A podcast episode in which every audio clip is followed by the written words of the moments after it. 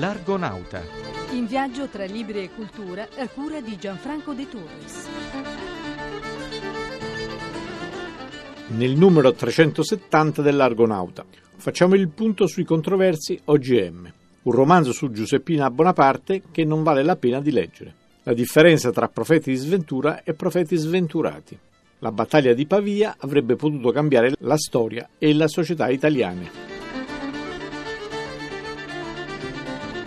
Cari argonauti, la questione degli organismi geneticamente modificati è sempre all'ordine del giorno, anche se sono stati messi sul mercato da almeno 15 anni. Non si spegne la polemica sul fatto che potrebbero o non potrebbero essere alla lunga nocivi per l'uomo. Adesso un libro collettaneo curato da un nostro valente collega fa il punto sulla situazione sire, ira et studio, come si dice. Sentiamo il focus di Antonella Ambrosioni. Finalmente un libro che si occupa degli organismi geneticamente modificati senza dogmi e impalcature ideologiche. Lo ha scritto un giornalista e saggista esperto di scienze d'ambiente, Elio Cadelo, che ha coordinato un gruppo di ricercatori e scienziati che da diversi punti di vista hanno affrontato il problema. Il libro si intitola Perché gli OGM ed è edito da Palombi. Dottor Cadelo, perché scrive che gli OGM sono diventati decisivi per la nostra società che ormai non ne può più fare a meno? Ci sono almeno tre motivi. Il primo è un motivo, diciamo, paradossale. Noi in Italia importiamo gli OGM, in particolare importiamo soia dal Sud America, transgenica e mais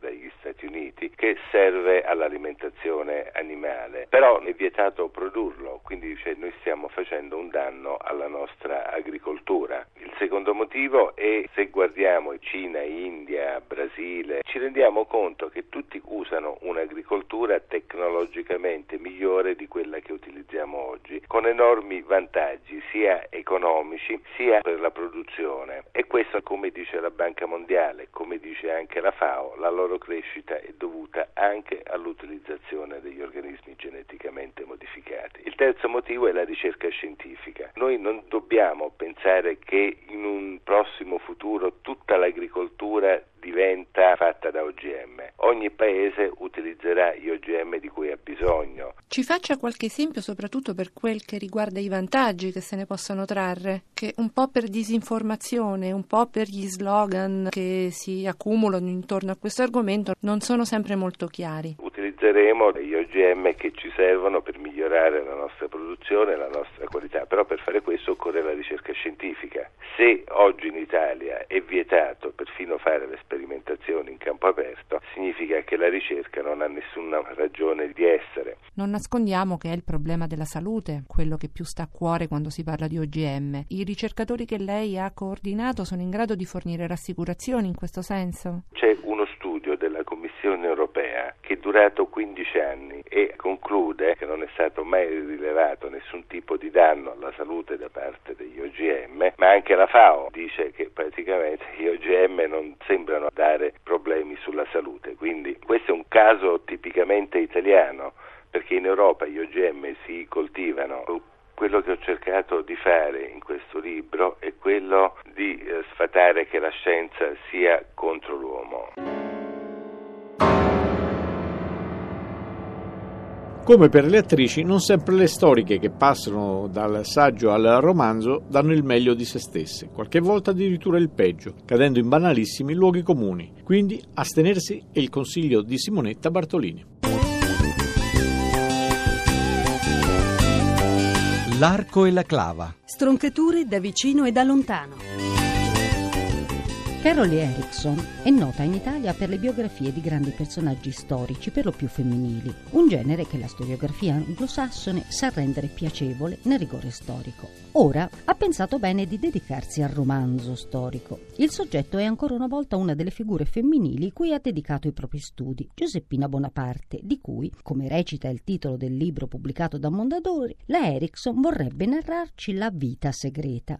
E qui inizia il disastro. Avventure incredibili, fra le quali una inutile nei sotterranei della Martinica in veste di ostetrica improvvisata. Amoretti a intensa carica erotica, degni di una sguattera del tempo, e il rapporto con Napoleone guardato da una sedicente posizione di forza che fa del grande corso un nanerottolo isterico e sudaticcio bisognoso delle finzioni pseudo-materne di un'ormai cadente Giuseppina, la quale non si rassegna allo sfiorire della sua leggendaria bellezza. No, no, no, no. Meglio che la Erickson lasci perdere la narrativa, a meno di voler fornire la sceneggiatura a uno dei tanti B-movie di K e Spada.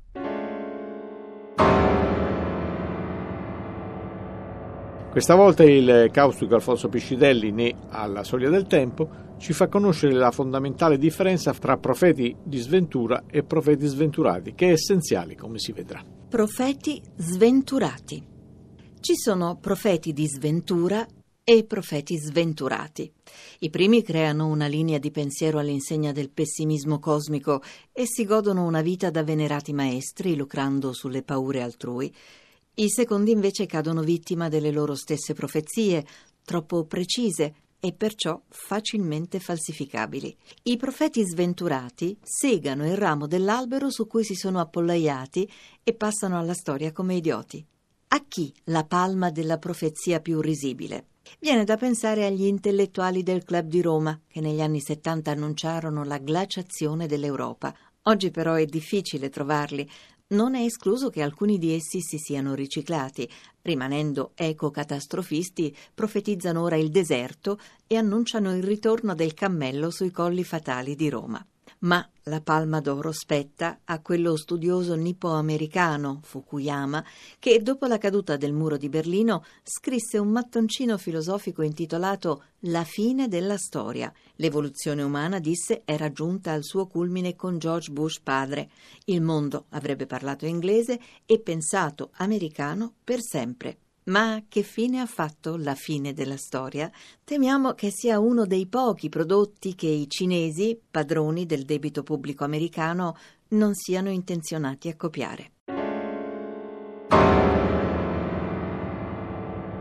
Le ipotesi alternative del professor Marco Cimino coinvolgono, con i loro effetti imprevisti, anche la società, ma la morale è sempre la stessa, Francia o Spagna, purché se magna.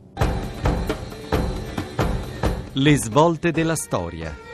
Se le cose fossero andate diversamente. Se a Pavia avesse vinto Francesco I, 1525.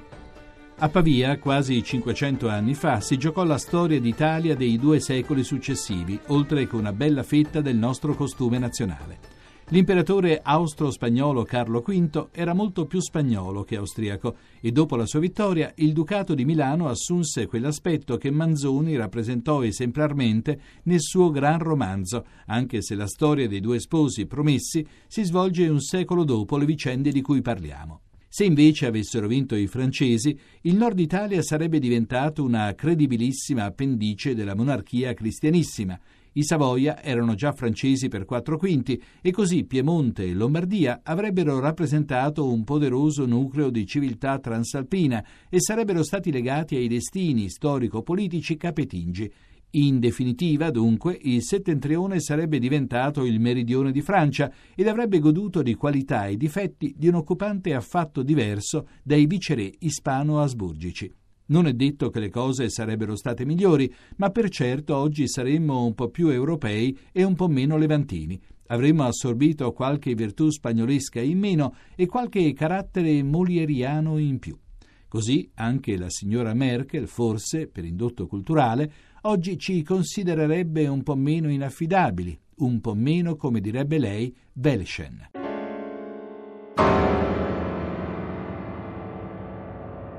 Anche questa settimana abbiamo concluso il nostro viaggio. Un saluto da Gianfranco De Turis che vi ricorda la posta elettronica argonauta.rai.it e il sito web www.radio1.rai.it. A risentirci. Questo è un paese di finti, di matrimoni e scandali in tv, sepolcri imbiacati dipinti, e noi che non siamo Zulu. A volte pensiamo che tutto è sbagliato davvero più merito e lavoro di chi a quest'era triste dà di più. Un semplice presenzialismo zero che camuffa l'assenza di virtù.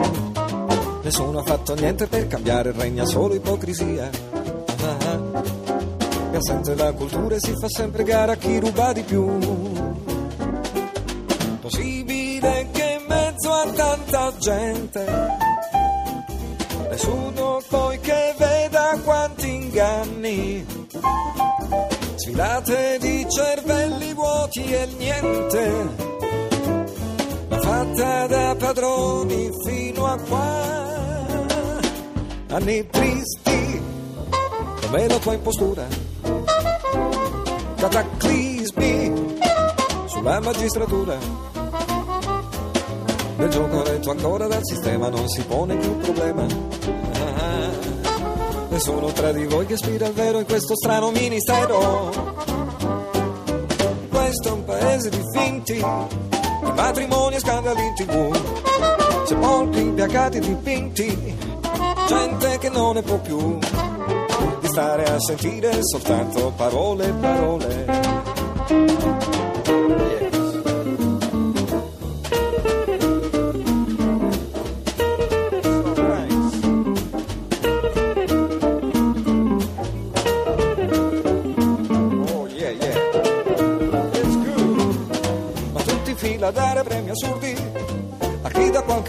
Mecenate è stato messo lì per la paura che le sporcizie vengano svedate.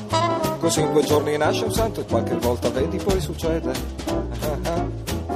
E se qualcuno cade giù si applaude si continua in malafede a fare finta di essere innocenti. Di destra o di sinistra cosa importa? La storia è come un uscita, ma il palazzo del potere sai che porte non ne ha. Anni tristi, pieni di paura, equilibrismi di una legislatura si vota tutti gli anni per cambiare, però poi non cambia niente. Ah, la frutta costa come la benzina e non lo trovo divertente. Questo è un paese di finti, di calcio di politica in tv. Demo cristiani e leghisti, il sesso rimane tabù. Finché la notizia di quel presidente in mutande fa il giro del mondo e diventa una cosa che fa nostra è qualunque una diva, una celebrità.